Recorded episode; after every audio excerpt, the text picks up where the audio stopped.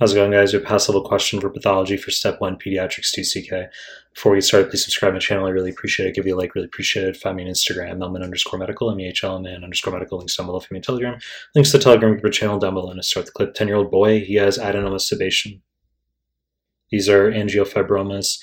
These are skin, peach, slightly reddish papules on the cheeks nasal bridge and within the nasolabial folds. That's how the NBME will describe them. It's a spot diagnosis, very easy here. Okay, so I'll just discuss this more as we move through the question, which is what else are we most likely to see in this patient slash what is he most likely to develop in time? Choice A, clear cell carcinoma, wrong fucking answer. This refers to renal cell carcinoma. They want you to know that it's going to look like clear cells on biopsy, extremely high yield, okay? They can just give you a smoker who's age 50 and has red urine, some flank pain, and they show you an image of clear cells, and you just need to know that that's renal cell carcinoma. You can get hypercalcemia due to PTHRP secretion, not limited to squamous cell of the lung, and polycythemia due to EPO secretion. Now, in this case, if we're discussing phacomatoses, fancy word for neurocutaneous disorders, uh, collectively NF1, NF2, von Hippel-Lindau, Sturge-Weber, tuberous sclerosis, this would refer to von Hippel-Lindau, RCC. It need not be bilateral. Okay, patient's not going to walk in instantaneously have an RCC in both kidneys. Maybe one will develop 12 years later in the other kidney. So, RCC, cerebellar slash retinal hemangioblastomas can present with ataxia. Okay, if there's a cerebellar lesion, and pancreatic cyst. That's an overlooked detail that shows up on one of the NBME forms and confuses some students. That's von Hippel-Lindau, chromosome 3 autosomal dominant. Choice A, wrong fucking answer. Choice B, diastolic murmur, correct answer. Diagnosis, tuberous sclerosis. So that's adenoma sebaceum, angiofibromas you get on the face.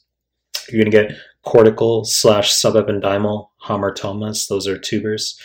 You can get ungual, subungual fibromas. That's nail bed tumors. You can get angiomyolipoma of the kidney. It's a, a weird uh, renal tumor, not the same as RCC.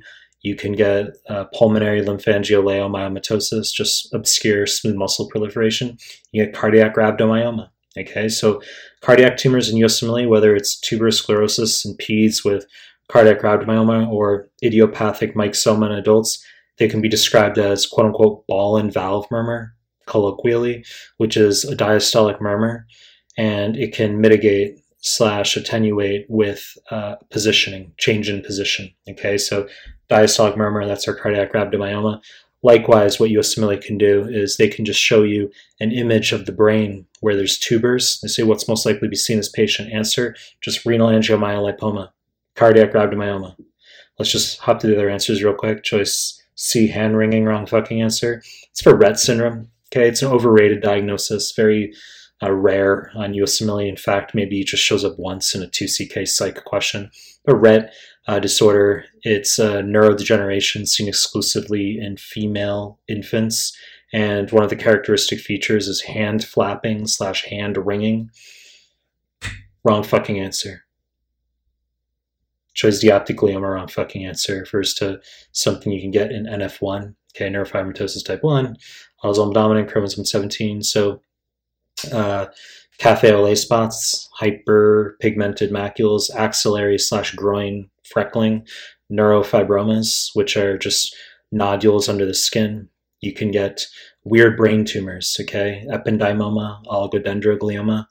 You can get pheochromocytoma. Wrong fucking answer. Choice D, schwannoma, wrong fucking answer. DNF2, okay? Neurofibromatosis type 2, dominant, chromosome 22. And so you can get bilateral schwannomas in adults, okay? Same as VHL with RCC. It doesn't have to be bilateral, okay? So I've seen this show up in a 2CK neuro question where they said some dude had a schwannoma removed five years earlier in the left ear, and then they gave you a combination of findings with the Rinne and Weber tests, holy shit, uh, where you had to diagnose neurosensory hearing loss in the right ear. And you say, well, and the answer was neurofibromatosis type 2, where you had to say, well, if there's neurosensory hearing loss in the right ear and you had a schwannoma removed in the left ear, that's bilateral acoustic schwannomas. That's what they could do. And you can also get congenital cataracts with this. Wrong fucking answer. You know the deal. To make more content if you like my stuff, subscribe to my channel. And I appreciate your time. That's it.